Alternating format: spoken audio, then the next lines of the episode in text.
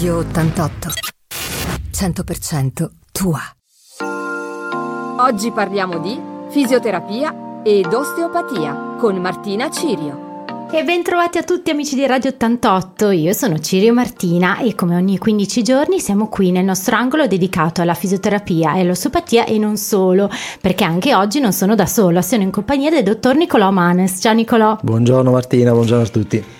E eh, un po' di tempo fa, ormai quasi un mesetto fa, avevamo parlato dei disturbi del sonno e come promesso il dottor Manes è tornato qui da noi per parlare di apnee notturne nel bambino, giusto? Esatto. Ci vuoi spiegare cosa sono le apnee notturne? Ma le apnee notturne sono una patologia, perché è tale da considerare, eh, del bambino, per cui durante la notte, durante il sonno del bambino, ci può essere un arresto del respiro del bambino durante il sonno. Uh-huh. Questo arresto può essere totale, quindi siamo di fronte a una vera apnea, o può essere una forte riduzione del flusso e quindi una ipopnea. Uh-huh. Ma diciamo che entrambe le situazioni cliniche vanno sotto il nome di osa pediatrica, quindi di disturbo apneico pediatrico in sonno. E questo può causare anche risveglio del bambino, per quello che probabilmente anche ci si accorge che il bambino si sveglia tanto di notte, giusto? Diciamo che quella può essere una delle manifestazioni, anche se eh, i bambini molto spesso riescono a superare il problema non proprio risvegliandosi,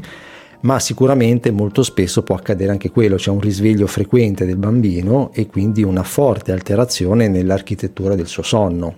Ma può colpire qualsiasi età del bambino, cioè dal bambino molto piccolo oppure c'è un'età in cui di, di sorgenza? Assolutamente, si parla di disturbi di questo tipo anche in età neonatale già. Mm-hmm ma anzi eh, bisogna precisare che la diagnosi andrebbe fatta in età prescolare, mm-hmm. quindi può colpire tutte le fasce di età, ma prevalentemente si può manifestare già in età molto precoce, quindi 2-6 anni, ed è auspicabile proprio la diagnosi in quella fascia di età e non aspettare oltre, possibilmente. Eh sì, forse poi quando il bambino dorme in camera da solo è anche un pochino più difficile accorgersene, almeno che non si, si svegli. Invece esatto. nel neonato va che te ne accorgi, te ne accorgi. subito. Benissimo, rimanete insieme a noi che abbiamo tantissime altre domande. Radio 88 100% tua. E rieccoci insieme amici.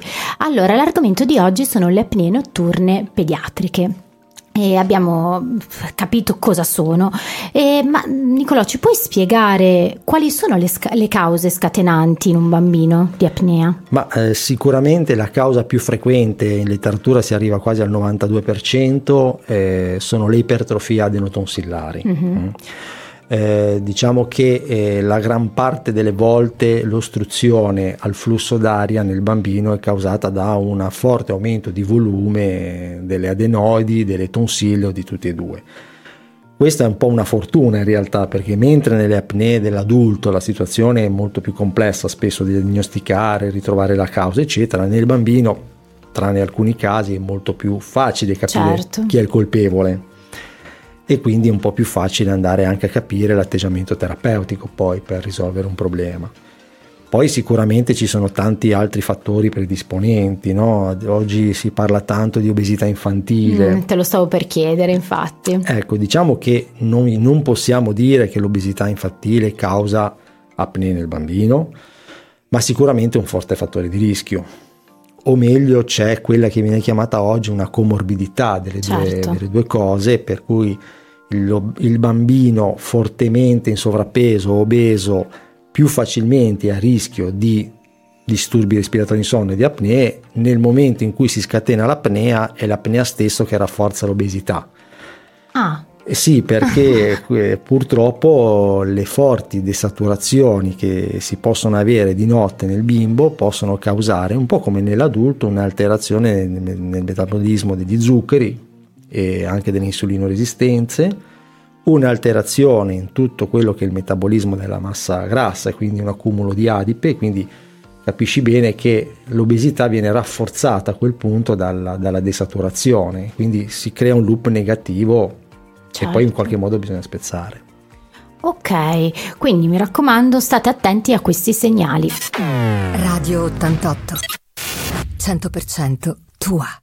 Dottor Manes, Allora, come abbiamo detto mentre c'era la musica, non possiamo parlare solo di denti. No, ci e annoiamo. quindi perché adesso abbiamo la necessità di dover spiegare e parlare di, di apnee notturne? Perché non l'abbiamo detto, abbiamo spiegato cosa sono, ma perché dobbiamo parlarne? Ma dobbiamo parlarne innanzitutto perché eh, l'informazione è prevenzione e considerate che oggi c'è l'87% di sottodiagnosi di, di, di tutti i disturbi respiratori in sonno, adulti e pediatrici, quindi 87 è una cifra molto alta e quindi intanto per abbassare questa cifra bisogna parlarne. e perché poi nell'ambito pediatrico mh, i danni diciamo così, che si possono determinare nel bambino piccolo in crescita in seguito alle desaturazioni possono essere danni importanti che vanno a colpire tutta una sfera di, di, di situazioni. Possiamo avere un importante rallentamento nella crescita del bambino, per cui abbiamo un bambino che nonostante sia sano, mangi bene e tutto, faccia fatica a rimanere nella sua curva di crescita. Questo perché di notte eh, le desaturazioni portano a una riduzione dell'ormone di crescita, il famoso GF. Alterazione ad esempio nei caratteri sessuali secondari, mm. per cui possiamo avere delle bambine che a un'età molto precoce manifestino già dei caratteri sessuali secondari. Che vuol dire già la presenza appunto di ad esempio, menarca. Esatto, oppure prime avvisaglie, quindi anche qui è un discorso che oggi è molto delicato ma poi soprattutto si possono avere delle importanti alterazioni tipo cognitivo-comportamentali. Tipo? Tipo un deficit di apprendimento, un deficit di memorizzazione, un deficit di concentrazione, fino a dei deficit comportamentali come irrequietezza, iperattività Quindi possono essere anche confusi con eh, altre patologie che invece Bravissima. sono conclamate, tipo il DHD. Bravissima, questi... alcuni studi in letteratura hanno dimostrato come ci siano delle correlazioni tra alcune forme di ADHD e apnee pediatriche importanti, quindi severe. E, e siccome oggi siamo in una, una, una, società in cui queste sindromi sembra, vengono sempre più diagnosticate, eh, può succedere che le cose entrino in copresenza. Ok, rimanete insieme a noi perché parleremo ancora degli effetti di quello che fare, possono fare le apnee notturne. Radio 88 100% tua. E rieccoci qua a parlare di apnee notturne pediatriche. Eh, dottor Mannes, ci vuoi spiegare appunto quali sono ancora gli effetti e anche i danni che possono provocare in un bambino le apnee notturne? Sì, diciamo che eh, riallacciandoci a quello che dicevamo prima, sicuramente tra i danni più interessanti, più importanti sono quelli neurocognitivi. Mm? Mm. che sono anche quelli più, tra virgolette, irreversibili. Prendiamo il termine ovviamente con sì, le con pinze. le pinze. Allora, senza mm, spaventare, senza spaventare nessuno. Eh, il concetto è questo. Eh, in età prescolare si forma la materia grigia cerebrale e eh, va incontro a un processo di maturazione del sistema neurocognitivo. Questo avviene attraverso dei fenomeni ben precisi.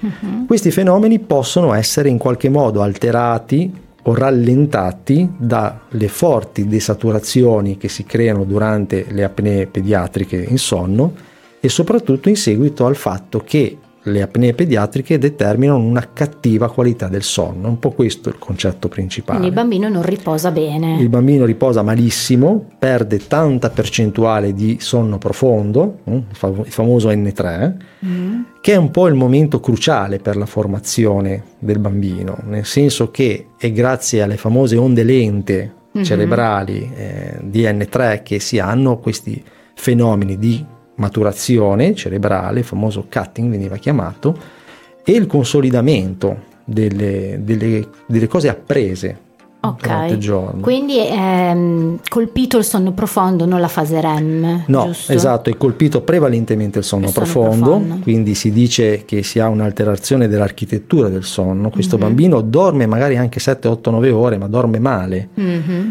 e il genitore se ne può accorgere dalla f- forte mh, difficoltà nel risvegliare il bambino al mattino. Che ah, è... Però questo, eh, eh, eh. questo può trarre inganno perché que... durante i mesi scolastici tutti i genitori hanno difficoltà a svegliare no, il bambino, infatti, bisogna... tranne il sabato e la domenica. Esatto, bisogna precisare che parliamo sempre di quadri patologici, non, mm-hmm. non della normale pigrizia mattutina del bambino, okay. fisiologiche. Allora rimanete insieme a noi che abbiamo altre domande. Radio 88 100% tua. Apnee pediatriche. E Dottor Manes, ci vuoi spiegare ancora quali possono essere i danni a livello del sistema nervoso comportamentali che possono colpire il bambino con apnee? Sì, beh, comportamentali è interessante il fatto che questi bambini sono generalmente iperattivi mm-hmm. E anche particolarmente irascibili. Beh, l'irascibilità è perché sono stanchi, perché dormono male mm-hmm. e quindi sono stanchi, anche a scuola hanno poca pazienza anche con i, con i, propri compagni, quindi possono avere delle reazioni magari emotivamente un po' eccessive per cose non gravi, ma perché sono stanchi. Noi quando siamo stanchi non abbiamo pazienza, giusto? Ehm, e poi eh, comunque sono bambini che fanno fatica a fare quello che fanno, quindi quando sono a scuola eh, il loro impegno è maggiore, questo li affatica ancora di più, quindi sono ancora più stanchi, quindi sono più irascibili e da lì poi il sistema va avanti da solo. Questo per quanto riguarda l'aspetto più del comportamento. Poi, come dicevamo prima, c'è proprio una maggiore difficoltà nell'apprendimento mm. e nella memorizzazione delle cose apprese. Cioè noi dobbiamo immaginare un po' il nostro cervello come un, un grande hard disk, però questo hard disk ha una capacità limitata, non è illimitata, no? E quindi come succede in informatica, no? come un software che ogni tanto pulisce l'hard disk da, dalle informazioni che non servono. Nel nostro cervello questo software a un fenomeno che si chiama pruning, per cui di notte in sonno profondo, grazie sempre alle famose onde lente, noi cosa facciamo? Togliamo quelle informazioni che in quel momento non, non sono utili nel uh-huh. quotidiano per rafforzare quelle che sono invece utili. Questo fenomeno del pruning è fondamentale nel bambino perché è quello che lo fa crescere nell'apprendimento, nelle memorie, insomma nel, nella capacità intellettive. Questo viene diciamo particolarmente colpito dalle apnee pediatriche gravi, okay. ovviamente. Eh, parliamo sempre di situazioni abbastanza gravi, non, non eh, le apnee le... certo. Eh, ovviamente. Però è una cosa molto importante perché, perché tanto prima avviene la diagnosi, tanto prima si risolve la causa, tanto prima questo meccanismo viene a sbloccarsi mm-hmm. e siccome il bambino ha tanta neuroplasticità recupera quindi la situazione è reversibile. Bene, se volete farci delle domande potete anche scriverci al 377 08 3388. Radio 88 100% tua. Ma quando un bambino soffre di apnee notturne, Nicolò, quali segni possono notare i genitori? Ma sì, alcuni segni che possono almeno mettere in sospetto, ad esempio un sonno molto disturbato, molto irrequieto, continue agitazioni, un bambino che si rigira continuamente nel letto. Eh, perché? Perché cerca una, una, una, posizione in cui respirare meglio, mm-hmm. ovviamente in modo del tutto incosciente. Forti sudorazioni, ad esempio a livello bambini piccoli, sudorazioni retronucali molto importanti. Mm-hmm. E, ehm, questa abbiamo detto difficilissima risvegliabilità al mattino, sì, questa, da questa, prendere un po' così con le pinze. questa forte pressione di sonno e poi questi segni quotidiani diurni, quindi mm-hmm. bambini che fanno fatica a concentrarsi, forti iperattività, mm. perché mentre l'adulto che dorme male è un adulto sonnolente, il bambino per risposta spesso è iperattivo, cioè cerca di opporsi alla forza del sonno reagendo come fanno spesso i bambini. Come fanno i bambini. che non si spengono mai. Quindi questa forte iperattività, dei, di tipo, dei disturbi anche tipo comportamentale.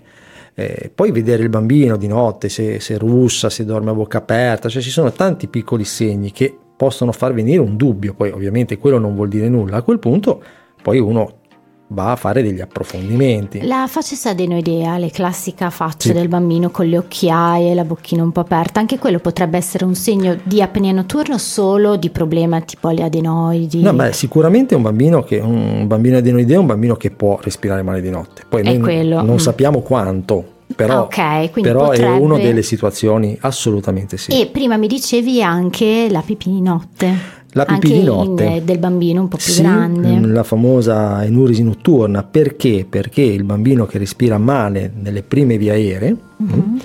è un bambino che, ha, che può avere una ridotta ossigenazione dei seni frontali. E noi dobbiamo considerare che subito dietro ai seni frontali a livello anatomico c'è una piccola zona del lobo frontale cerebrale che regola la capacità della pipì, che va in ipofunzione. Benissimo, rimanete insieme a noi perché eh, parleremo anche di che cosa si può fare a livello diagnostico. Radio 88 100% tua. Dottor Manes, quindi abbiamo lasciato la domanda in sospeso. Cosa mm. possiamo fare a livello diagnostico per le apnee notturne? Ma in realtà eh, quando abbiamo un dubbio mh, mm, c'è un esame molto semplice perché con i bambini bisogna ragionare con cose semplici e poco fastidiose che è una pulsosimmetria notturna. Cioè mm-hmm. si va quella a fare, che non riuscivo a dire l'altra volta. Quella che non riuscivo a dire l'altra volta, che è un esame semplice, è un esame di screening, eh, quindi non, non pensiamo di fare diagnosi solo su quello, anche se per alcuni aspetti quasi si potrebbe però è un modo per capire se quel bambino che noi abbiamo il dubbio possa respirare male di notte, se ossigena bene o no. Questo è il bivio. Se ossigena bene la situazione è ovviamente molto più positiva, andrà a migliorare con la, con la crescita, no? noi sappiamo che l'adenotonsilla si riduce con l'età.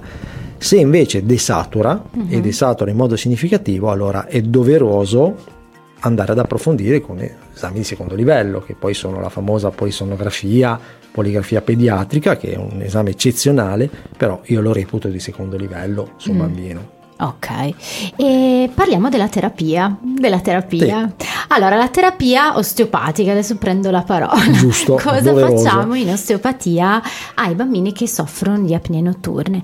Intanto, come vi ho sempre detto, il bambino va trattato, se è possibile, il prima possibile, proprio perché è da neonato. Io dico sempre ai pazienti che mi arrivano, che le donne incinta, che quindi si fanno seguire da me durante la gravidanza, se hanno la possibilità di portarmi il bambino o la bambina eh, pochi giorni dopo il parto, proprio perché ho più possibilità di andare a lavorare su quelle eh, problematiche craniche che possono essere date da un parto, indipendentemente che sia, da, sia, stato facile o difficile, perché quelle compressioni craniche possono causare comunque delle problematiche a livello del sistema nervoso. Quindi cosa facciamo noi osteopati? Andiamo a lavorare con, eh, a livello cranio-sacrale, liberando le strutture sia ossee ma anche nervose, portando il sistema in tranquillità, perché se il sistema corpo è in tranquillità riesce a reagire meglio a tutti gli stimoli stimoli e eh, quindi quando noi facciamo un trattamento di questo tipo sia al bambino piccolo che al bambino più grande già il genitore ci eh, riferisce che il bambino è più tranquillo e dorme meglio. Radio 88 100% tua. E siamo giunti alla fine ai nostri consigli finali. Cosa possiamo consigliare ai genitori a parte come sempre guardare, stare un po' prestare attenzione a quello che abbiamo detto prima, a dei piccoli segnali che possono mandare i nostri figli. Sì, ma due consigli. Prima di tutto eh, non banalizziamo il sonno e non banalizziamo quello che accade durante il sonno. Io dico sempre che se in milioni di anni di evoluzione della specie la natura ha conservato un 25% di tempo totale di sonno, ci sarà un motivo. Certo. Questo sonno a qualcosa servirà, non lo sappiamo magari, ma a qualcosa servirà. E seconda cosa, affidarsi sempre ad un team multidisciplinare.